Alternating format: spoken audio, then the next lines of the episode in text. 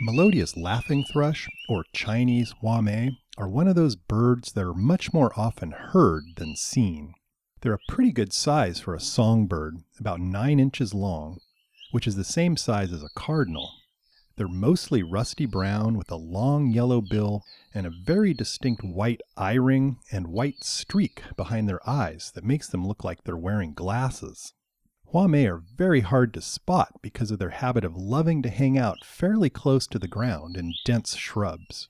But they make up for this shyness around humans by belting out one of the most beautiful songs of any non native bird in Hawaii. This song, which can be described as a long series of paired notes and melodic whistles with some mimicry of other bird songs mixed in, can be heard from over a hundred meters away and is generally sung by males to attract the opposite sex. Even if you've never seen this bird, there's a good chance you've heard it.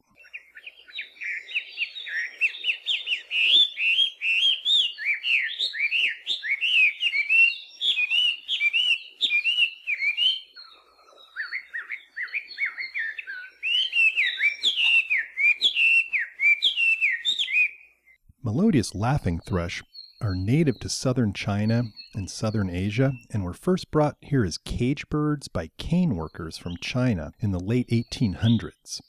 Legend has it that they first escaped into Honolulu when they were released from their cages during a great fire in 1900, though they may have been established even earlier than that. They've since been introduced and are common on the islands of Hawaii, Maui, and Kauai, and are much less common on Oahu.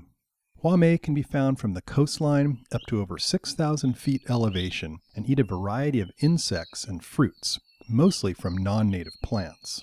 Because they can spread fruits from invasive plants like Miconia and Clidemia into our native forests, and despite their beautiful song, they were placed on the state of Hawaii Injurious Wildlife List in 2014.